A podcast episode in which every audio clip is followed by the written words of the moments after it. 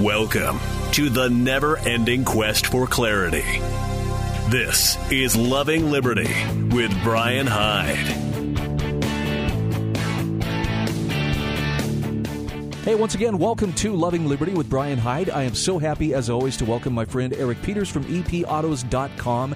And Eric, I believe we actually have some good news to discuss today regarding uh, the whole coronavirus uh, crisis and shutdown and response.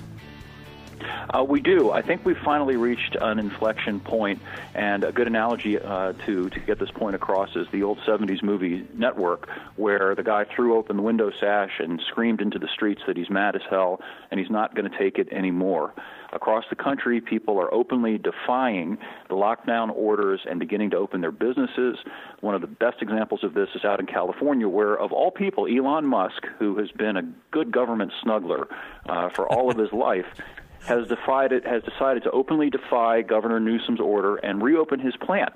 And by doing so, because he's such a high profile guy, I think he's going to encourage a lot of other businesses in California to say, you know what, I'm not going to, uh, I'm not going to stay shut down either. My economic livelihood is on the line here. The heck with this. Uh, you and I were speaking off the air a little bit about something that's going on in Michigan, where a 77 year old barber has also decided to open his business, and apparently citizens are gathering to protect him in case the government tries to hut, hut, hut him for doing so. In Pennsylvania, my understanding is that about half the counties have decided to openly flout the governor's order to, to maintain the shutdown, and the county governments are saying that they will not enforce the shutdowns, and businesses are beginning to open there as well. So I guess this just proves what critics have been saying all along about how short sighted and greedy and capitalistic these people really are, and they just want grandma to die. Apparently, that's going to be the narrative. But I think people can also see with their eyes that uh, at, at, uh, to be generous, the, the the whole thing has been grossly exaggerated and overhyped. Also, Speaking of that, uh, uh, Dr. Bricks, uh, Bix, or whatever her name is, apparently uh, came out the other day and actually said that the CDC has been plumping up the number of so called cases and the number of deaths that have been attributed to coronavirus. At any rate, I think the bottom line is that most people, on the one hand, don't want the old to die, obviously, but at the same time, they don't want tens of millions of people uh, to have their economic livelihoods killed either over this. That there has to be some kind of a sane middle ground here. There's a, there's a writer by the name of Tom Kronowiter who uh, made the suggestion last week, and I thought this was actually a very sound thing. He said these judges, these police officers, these governors, and you know politicians, mayors he says they need to have their paychecks cease immediately. Mm-hmm. Because right now they're the ones still receiving paychecks. None of them are in danger of m- missing, you know, a dime from, from their compensation. They're not going to miss a meal, but they need to understand the the conditions that they're mm-hmm. insisting everybody else operate under. And he says, I think it would only be fair let them, let them miss the next three or four paychecks.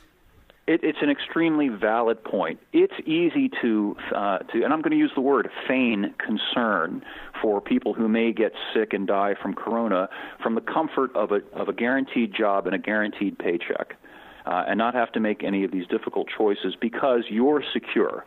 And uh, it's absolutely true that the, these government officials who declared us not essential declare themselves essential, so they're not hurting. So it's easy to stand by and, and watch everybody else lose their job. Who cares? It's not your job, it's not your business. Uh, you're going to stay in business. And that's outrageous. It's outrageous in principle. The idea that the government can simply say that your work, you know, what you do to put food on your table and to feed your family is somehow not essential. It's the most outrageous thing I can conceive of.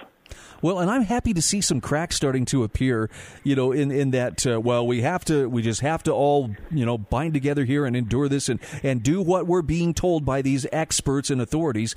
Uh, there was a policeman, maybe you saw this up in Seattle who posted a, a video encouraging his fellow officers, guys, we need to question are we doing the right thing when we're going around threatening and ticketing and arresting people for violating some of these inane orders?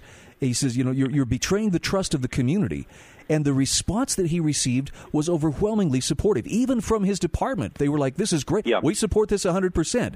And then three hours yeah, later, they came back to him and said, okay, it's time to take the video down and, and he actually ended up losing his job as a result of it. I mean, it had 400,000 views within within a, a matter of a day or so, but the powers that be said you can't be a police officer and defy the governor of the state of Washington. Sure. Well, he did the right thing, and he also did the self-interested thing.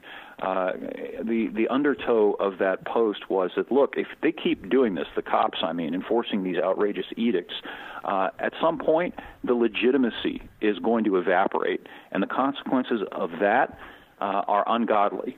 Uh, it, you know, it will mean it will mean violence ultimately. If people come to view uh, police officers as essentially the pit bulls uh, of a tyrannical government, uh, they're not going to be able to step outside of their homes without being in fear. And, and that's something that nobody wants. And they live among these communities. So it's it's not like you know they can retreat to some safe you know forward operating base somewhere and live behind the wire. Their their families, their lives are right there in those communities. Yeah, I, I hope they will take his warning too. I, I have to ask you, what did you think about? Uh, I know there, there, was an incident down in Texas, I believe in Odessa, mm-hmm. last week, where yeah. uh, a bar owner had reopened her bar, and members yeah. of Open Carry Texas showed up and stood on an adjacent lot to again, you know, show their support and and you know to to make sure that the authorities didn't come shut her down. Well, enrolled the SWAT team with their MRAP. And, and took all these guys down and charged them with felonies for possession of a mm-hmm. gun on restricted property. Mm-hmm. Well, if they continue to do that, they're literally playing with gasoline and a match. At some point, the straw is going to break and the the whole thing is going to come undone. And once that starts, you can't put that genie back in the bottle. These things are, are not reasonable. These are not lawful orders. How is it that somehow the Constitution has been suspended and unlimited arbitrary power has been confirmed on these, these government bureaucrats to essentially do as they like with our lives. How did that happen? That's not, that's not the way it's supposed to work in this country. And people get that, whether you're on the left or the right. Ultimately, people didn't vote for this. Somehow we just became effectively serfs in an authoritarian system where these people can just tell us we can't work, we can't go out, we're not allowed to do this, we're not allowed to do that. It's outrageous and it's not acceptable. Well, I think there's safety in numbers. Case in point, there was a woman down on the California beach, I think it was Huntington Beach last week, and you know, there was a protest there. The beach is shut down by Governor Newsom because it's not safe for anybody. And she finally just grabbed a flag and ran out there on the beach, and the police went after her to arrest her but when enough people ran out there after her, I mean, finally, there's dozens, maybe hundreds of people starting to stream onto the beach. Sure. The police looked around and said, okay, let her go. What's the point? Right. There is strength in numbers, and ultimately, maybe we need to gather together as citizens and start to do that and support one another. So, if you have a business in your community and the owner of that business has the heart and the courage to open up his shop, gather a bunch of people there and support the guy. Stand out in front and, and make it very, very awkward, very, very difficult for the cops to come and arrest that guy and shut the business down. Yeah, it's you know I, I guess it has to be said it's not without risk, but uh, you know what are we willing to are we if we're not willing to risk something to stand up for our freedoms, then I would guess we really don't deserve it in the first place. Absolutely. Absolutely. You know, this is a critical moment in American history, and we've got to push back against this. Ideally, to push back in a way that's not violent, just to reassert, frankly, sanity. That, that this perpetual lockdown, this turning of the entire country into a kind of sickness gulag, is crazy. It's crazy and it's unrealistic and it's it's it's not acceptable. It has to stop. Well, and the, and the danger, as you have pointed out, is it's a very open ended kind of crisis. Every time we're told, okay, well, a couple more weeks, or we're going to have to, the goalposts keep moving uh, by those in authority as to when we can start to see some return to what life was like before. Right. Well, and they keep using this this conflation of cases implying that people who have got this virus are somehow in mortal peril of their lives when if you know you look at the facts that's just not the case. And we have to get around that. It's it's it's normal. It's part of of life that people get sick. And yeah sometimes people do die. We have to re, we have to we have to learn to deal with that fact. We didn't uh, I read an article the other day that I thought was very interesting that pointed out that back in 1969 there was a an outbreak of something at the time that was called the Hong Kong flu. Are you familiar with that? Heard of it yeah Well, and uh, back in 1969, when the population was probably 100 million fewer people than than, than today, uh, something like 100,000 people uh, died from complications associated with the Hong Kong flu. Yet the country wasn't shut down. Every year, these things happen, and yes, steps should be taken to reduce. Uh, people's odds of getting it and people's chances of dying from it and all of that. But the idea that the entire country has to be grenaded for the sake of that is crazy. It's it's lunacy. Well, like you, I'm taking uh, some some encouragement from the idea that people are starting to find their backbone again, and not just stand up for themselves, but also stand up for their neighbors. I hope that we continue yep. to see more of that.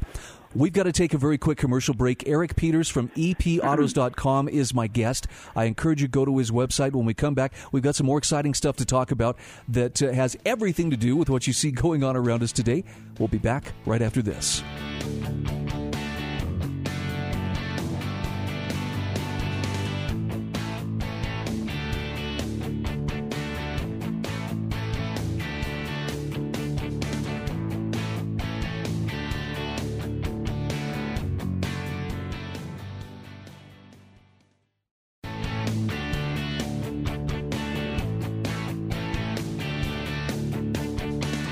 Hey, welcome back to Loving Liberty. Eric Peters from epautos.com is my guest. Eric, uh, as the coronavirus crisis winds on, there are some encouraging things. I, I have to tell you, and maybe this is Schadenfreude for me to, to, to feel this way, but I'm I'm actually kind of tickled to see how uncomfortable some of the people who ratted out their neighbors via these authority tip lines. You know, if you see someone violating the yep. lockdown, say something. Well, it turns out their names are now a part of the public record, and they do not like the fact that they are actually being held accountable. Well, if, if what they're doing is so laudatory, then why are they afraid of being identified? That's the first point that I would make. And the second point is we're upending some very important uh, established traditions in, in the Western world, including the right to confront your accuser. If somebody uh, squeals on you and claims that you've done something, I think that you've got a right to know who it is who's doing that. Do we really want to live in East Germany? Do we really want to live in the old Soviet Union where anonymous tips by random uh, neighbors who might just not like you for one reason or another or want to hurt you for one reason or another squeal on you to the government and then the government comes and drags you off to the gulag that's that's not America that's not the place that I want to live no, I, I completely agree. And, you know, maybe it's just, you know, okay, this is tit for tat, but uh, if, if they are willing to invite someone with a gun to the conversation or into, into a situation where there was no violence, there was no harm being done, they're a bad person, and I think they they're a bad person. They yeah, they we, should you know, feel this uncomfortable. Thing has been inverted.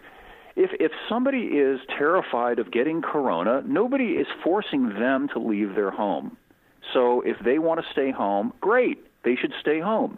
If they feel that the risk to opening their business is too high, they have every right to close their business. What they don't have the right to do is to is to threaten you and I and other people with guns and tell us we have to stay home. We may not voluntarily interact with others. We may not assume risks for ourselves. How dare they, to use Greta's language, tell us uh, that uh, they are going to decree what level of risk is acceptable for us, both in terms of our physical health and in terms of our economic health. The whole thing is inverted, and it needs to be put right side up.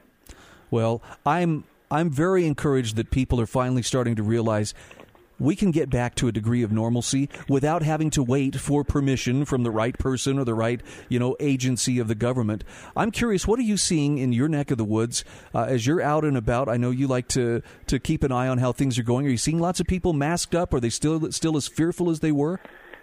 Yeah, well, weirdly, I, I am seeing a lot of people with masks on, and that baffles me, uh, given that at this point we have the information, we have the facts that we did not have two months ago, three months ago, when it was reasonable to assume that maybe this thing really is catastrophically serious and uh, is a mortal threat to a lot of people, and it isn't. We now know that for most people, uh, coronavirus doesn't even produce symptoms. For 80% of the people who get it, it doesn't even produce symptoms. And for those who uh, who do experience symptoms, it's it's generally just like it would be with an ordinary flu. You get sick, you might get badly sick for a couple of weeks, but that's it. You recover. Uh, really, the only people who are in real danger of this are people who are in danger from just about any kind of sickness, the very elderly and the people who have significant uh, pre-existing health problems. Uh, and those people, of course, they should take extra precautions. But for the rest of us, wearing masks, it's it's so bizarre to to do that. If if you're wearing a mask in public, the idea is that you're sick, right? Well, if you're sick, you should stay home. And if you're not sick, wearing a mask doesn't accomplish anything for for the for the majority of people. It's it's theater. It is it is something that's designed to create a visual to the to, to produce the impression of a crisis that doesn't exist, and that's why it's so very dangerous. What do you see on the horizon that we need to be keeping watch over? I mean, I'm hearing talk about you know these uh, contact trace initiatives and, and apps yeah. and so forth. Is there anything that's that's causing you know the hair on the back of your neck to stand up? Yes, right now I think the critical battle, the most important thing right now is to reject fear masking uh, to, to not accept as a condition of reopening that people are going to have to wear masks. I don't have a problem with people who, for one reason or another, want to be Howie Mandel or Michael Jackson and wear a mask and wear gloves because they're neurotic about germs. That's fine. But this idea that masking must be made mandatory is luminously dangerous because it accepts the premise that this is such a bad public health problem that it's necessary. And if you follow that logical chain, then it will become mandatory for us to be vaccinated and tracked. I don't see how you make the contra argument if you accept the premise that masking is reasonable for most people. Well, and it's it's the uh, tracking and and the mandatory vaccinations that's something I'm keeping an eye on. I, I think I told you I have a really good friend. He, he's actually a, he's a fellow Virginian. He was born and raised in Virginia and has this deep love of liberty. He also works in healthcare and he's a respiratory yep. therapist. Over a month ago, he warned me and he said, You need to watch very closely for this. He says, You are going to see people in the near future dragged off by response teams shouting, I don't have any symptoms. I am fine. I'm not sick. And he says, yep. It's, it's going to happen. I got to tell you, Eric, I watched I watched a video yesterday. It was out of Canada, but that's exactly what was going on. You know, there's a half dozen armed police officers there to take someone into custody, take them to the doctor so they can answer some questions. We're just here to help you, you know, as as mm-hmm. we try to resolve this crime. We're just doing our jobs. And and it was chilling beyond belief. Of course it is, and you notice that this whole business is based on uh, proving a negative. You know, they'll say, you'll say, "Well, I'm not sick." Well, how do you know you're not sick? You could be sick. You see, it's it's not something that's objective and definitive. It goes back to this whole idea of presumptive guilt. It goes back to all the things that I've been ranting about for years, like the drunk driving checkpoints, where even though you've done absolutely nothing to indicate that you're impaired by alcohol or any other thing, you're required to do the song and dance to the satisfaction of a cop that you are not drunk and your rights are suspended. And that's the sort of principle that has been established in this country for lo these many years, and now it's bearing this really ugly fruit. And I agree with you. I think that what's going to happen is that refuseniks, people who don't want to wear the mask, people who who uh, refuse to get vaccinated, are going to be declared public menaces, public menaces to health and safety, and dragooned off into the night. I agree with that. That's scary. Well. What, what's the best thing we can do in your estimation? Uh, the people who want to stand for, for liberty, the people who want to live life as normally as possible, what are some of the productive things we can and should be doing? Just that be rational and be be normal be reasonable if you're not elderly uh, if you haven't got some significant underlying problem that makes you vulnerable to the coronavirus or the ordinary flu uh, do not wear a mask. Refuse to wear a mask. Refuse to walk around like Howie Mandel or Michael Jackson playing this sickness pantomime. Tell businesses that you deal with uh, that that don't have the mask mandate, how grateful you are that they haven't done that, and tell those that do have the mask mandate that you will not do business with them, that this is not acceptable. That's a start. Yeah, I, am curious. Are any thoughts on on how we can better? Um, I don't know if yank the leash is the right term, but how can how can we reassert the the employer employee relationship with those whom we elect to office who somehow think that they're now the boss? Well, at some point, we have to be willing to risk defiance. Uh, and if it's going to be difficult for the first few people to do it because they're going to be the targets, obviously. But if a few people uh, are willing to stand up and take the heat, uh, then other people will do it. And as we were talking about a few moments ago, if enough of us start to do it, the whole thing comes undone because it becomes unenforceable. And it will have to be dialed back or gotten rid of altogether, hopefully. Well, and I'm starting to see some of those uh, those strains of, of look, we've had enough. It is time to stand up and get that boot off our neck.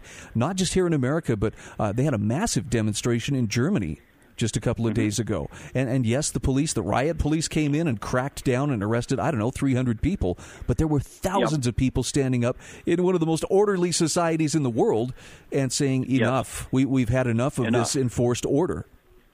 Well, they're taking, they're literally taking away everything from people. And think about how how societally uh, and and otherwise dangerous that is. You've got 30, what, 33 million people in this country now who've who've lost their jobs and how many uh, how many tens of millions of, of businesses are being destroyed. You take away that from people, you take away their ability to provide not only for themselves but to feed their children, to keep the roof over their head.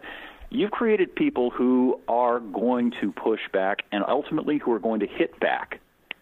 And nobody wants that. We don't want this country to descend into riots like Venezuela. But if this doesn't stop, that's what's going to happen. Agreed. Eric, great to talk with you as always. I encourage my listeners go to Eric's website epautos.com. There's great food for thought there. We'll be back after these messages.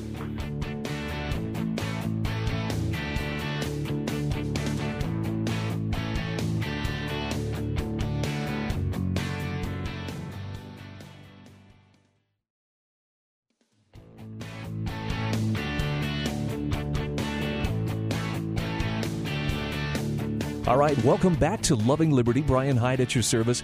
Please hold your calls until the next hour of the show. That's when we'll open up the phone lines. Good to talk with Eric Peters as always. Let's talk a little bit about some of the lessons now that we are learning from the COVID crisis. Oh, come on. There has been a very steep learning curve for most of us, starting with, uh, I guess, the, the first time we went to the store and noticed, hey, toilet paper's cleaned out and, uh, you know, bleach is gone, no masks, no gloves, hand sanitizer, whoosh, out of there. That was the beginning of the learning curve for a lot of folks.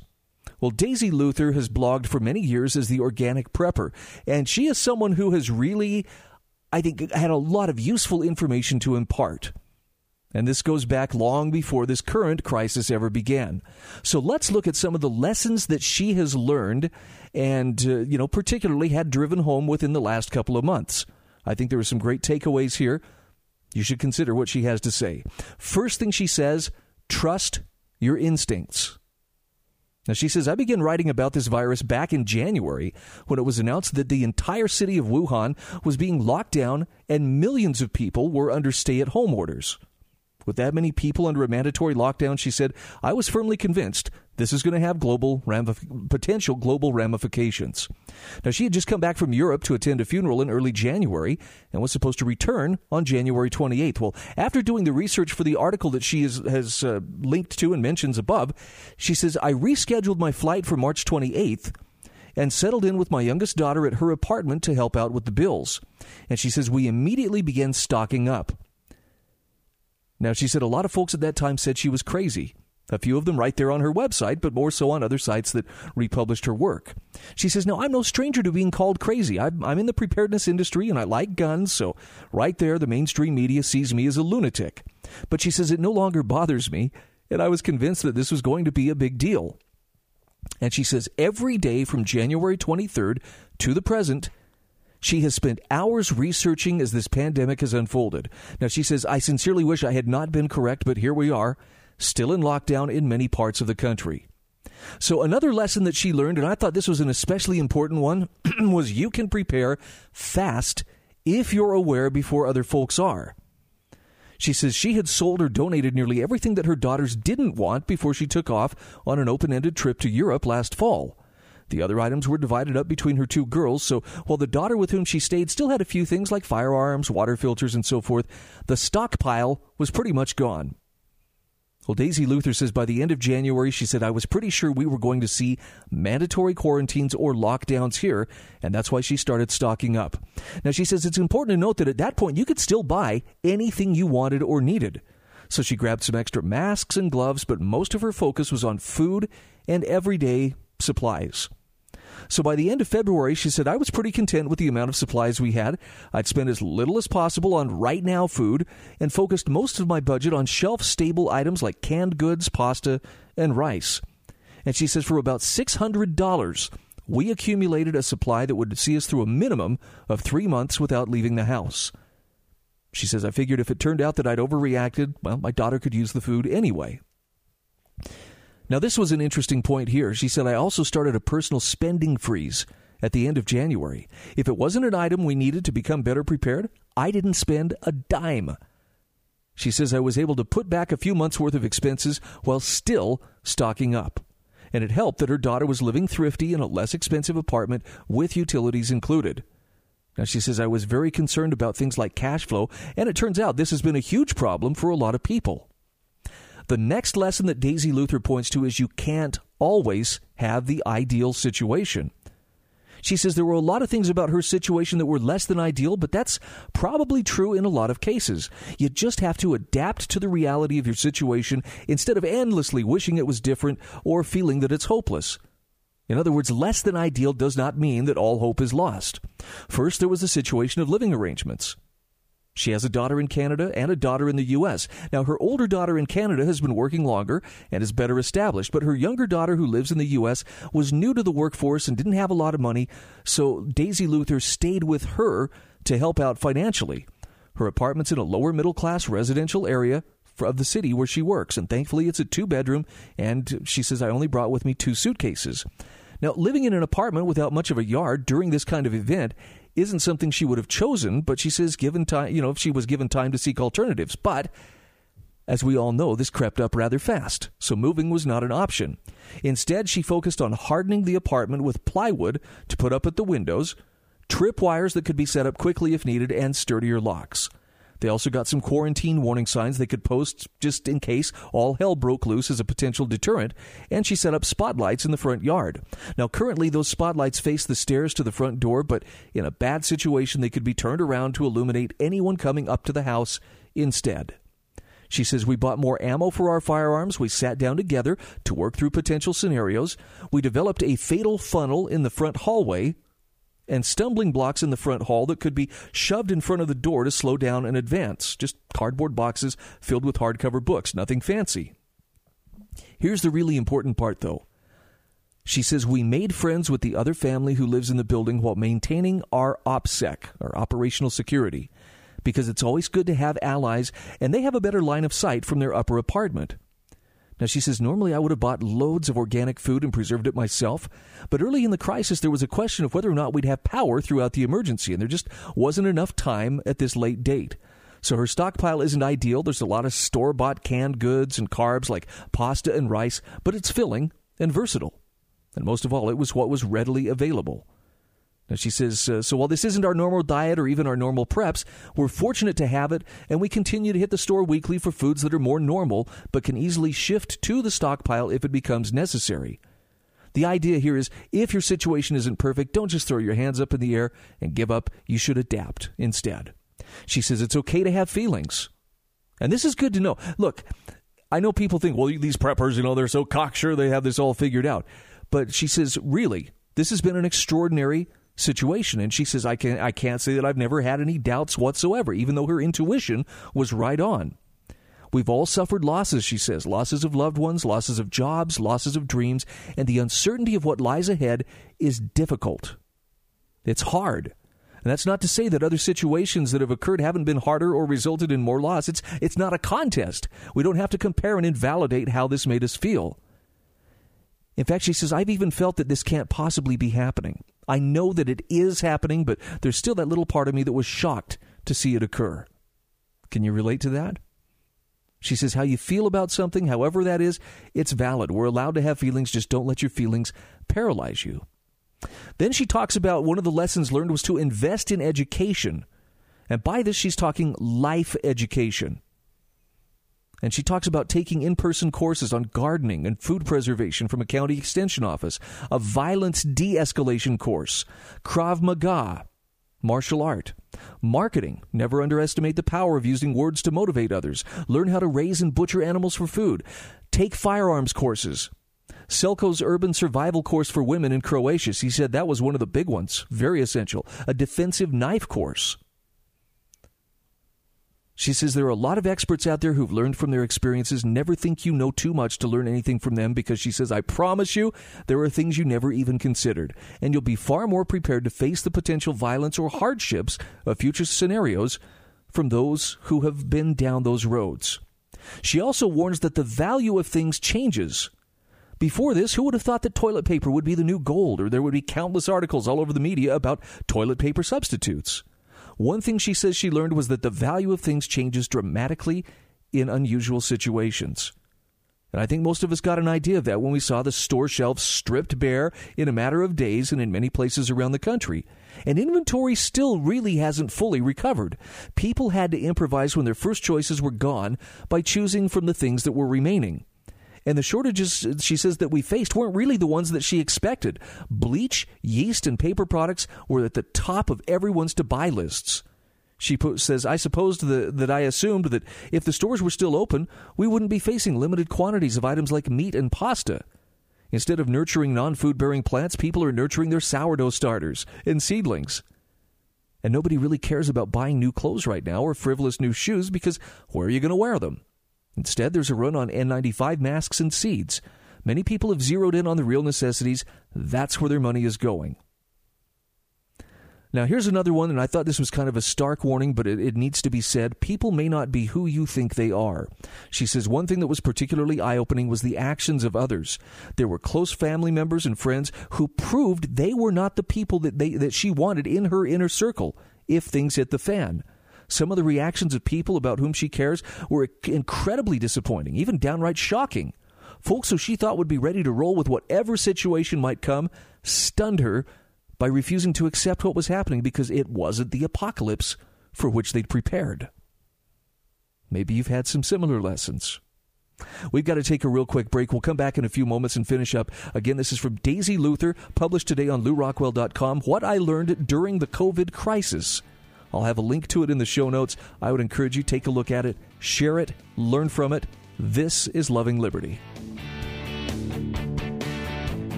And just like that, we are back. This is Loving Liberty. I'm Brian Hyde. I'm sharing with you an article from Daisy Luther, What I Learned During the COVID Crisis. Now, she's been a prepper for a long time. She has she really has a lot of depth and knowledge to draw from, and so it was very interesting to see her perspective of all the things that she's been prepared for and all the ways that she's helped other people get prepared it was curious to see that there was a fairly steep learning curve for her as well. One of the most shocking things that she points out is how people may not be who you think they are. And she talks about how she encountered people who were not within her immediate family and friends who surprised her. She says their situation, this situation rather, was a study in human behavior. The reason they surprised her was because of their greed, their anger, and their sense of entitlement. She says after hearing about how they spoke of others who'd been wise enough to stock up ahead of time with ugly words like hoarder and selfish, she says I was very glad I never confided my preparedness efforts in them. I saw people display incredibly short fuses and respond with rage over the slightest little thing. I saw others who took this opportunity to behave with increased violence and glimpses of the potential predator inside them. And she says, Of course, like all of you, I'd read about these things, but seeing it in action was entirely different. Now, she also counsels one of the lessons that she learned was don't have regrets. She caught herself a few times thinking, wow, I wish we still had our farm by the creek back in California, and the last house we lived in would have been far better suited for this situation. But she stops herself because there's no point in having regrets. Daisy Luther says, I'm glad I gave my daughter the chance to get on her feet or to get her feet on the ground rather as an adult. And I'm very happy I spent time in Europe, even if it meant that I had to start from scratch to get prepped for this event. Other people have told me that they spent time wishing they'd never moved from a more suitable place or they regret frivolous purchases they made when that money could have been better spent on preps. Well, look, she says we all probably could have made different decisions in the past that would lead to more stability now.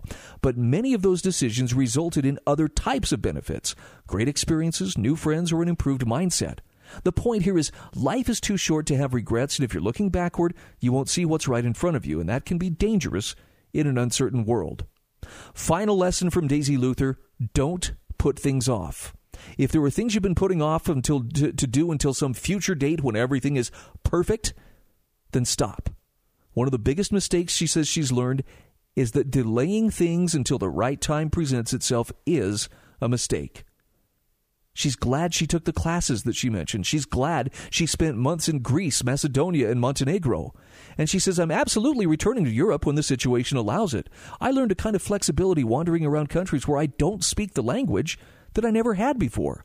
I can sleep anywhere. I can quickly identify resources and navigate my way through new places. She says, I learned some thrifty habits that are cultural norms in the Balkans. And those experiences completely changed my mindset, made me more adaptable, and built my confidence. Now, your goals and dreams may look a lot more different than mine, but she says, when that chance returns to reach them, do it. Get that piece of property, start building that cabin, grow that garden, even if it's in pots on your balcony. Explore those places you've always wanted to see, start the business, write the book, buy that prep that you've been thinking about, because tomorrow may no longer be available. There is no perfect time. Life is for living, not staying in your safety bubble that looks an awful lot like a rut, even life after a pandemic. I don't. I hope you find that as useful as I did. I thought that was really solid information, and she's got a lot of links there within that uh, that story, which you will find in the show notes posted at lovingliberty.net. Just pull up hour one of today's broadcast or, or podcast, rather, and uh, you can check it out for yourself. Now, you're ready for some good news? We've had a lot of bad news. In fact, it's been kind of like nonstop bad news week after week, month after month. Let's talk about how people have adapted and innovated in order to uh, help solve problems. For instance, this is a story from the Philadelphia Inquirer about a Berks County woman using Facebook to rescue an egg farmer's 80,000 hens amid the coronavirus.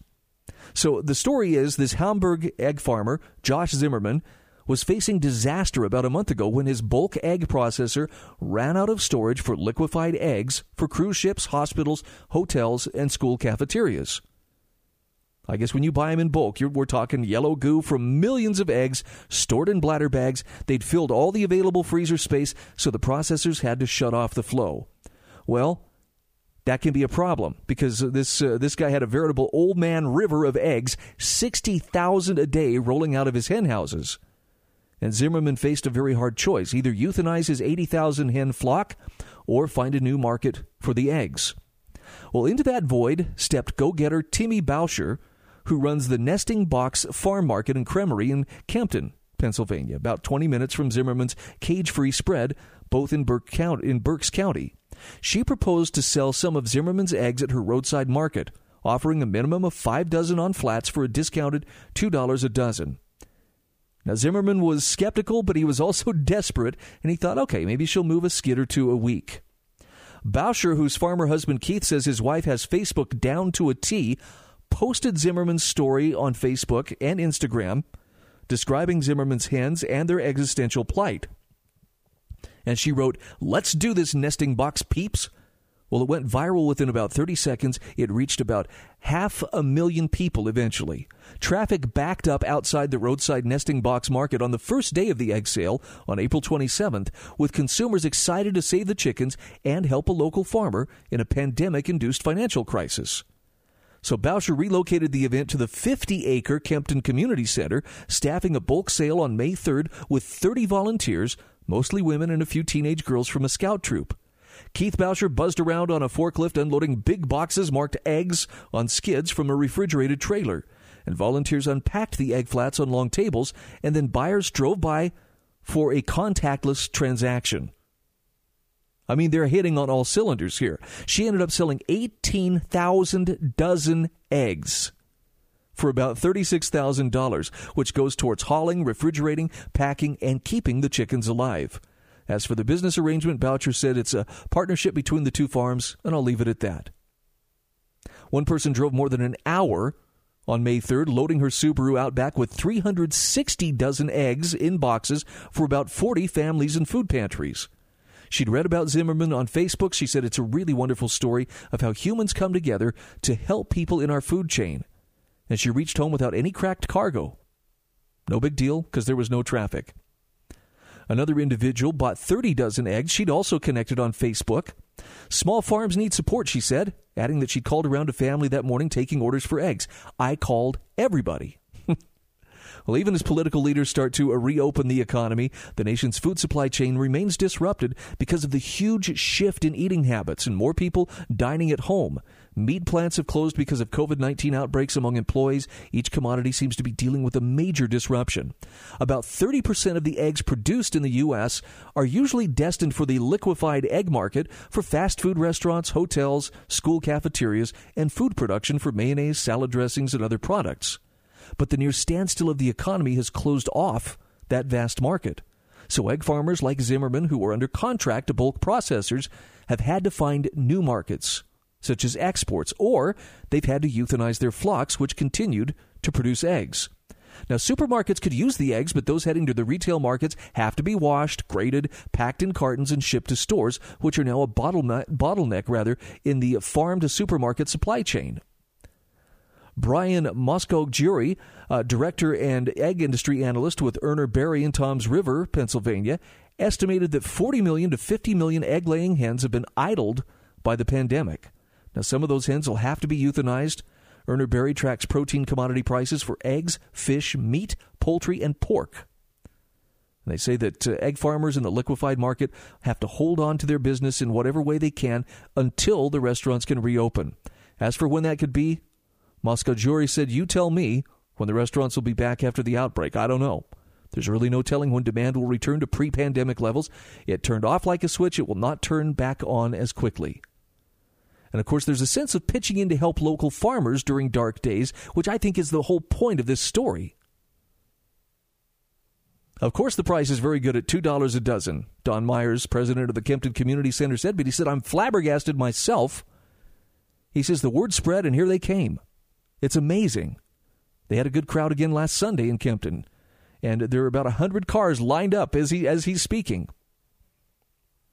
I guess if there's a lesson to draw from this, it's that we can find innovative ways. You know, you notice nobody in government organized this, planned it, executed it from the top down with all the proper permits and inspections and blah blah blah. I mean, nobody was being reckless. Nobody was, uh, you know, willfully or knowingly endangering anybody else. But they sure solved the problem. And I think this is the kind of innovation, the kind of thinking, the kind of permissionless innovation, if you will, that we're going to have to get used to in the days ahead. That's going to be a tough habit for some people to break. We're used to asking permission, please, may I, if it please the crown, may I, you know, go ahead and solve this problem. I guess our challenge is to be problem solvers without waiting around for someone in authority to give us permission to be problem solvers.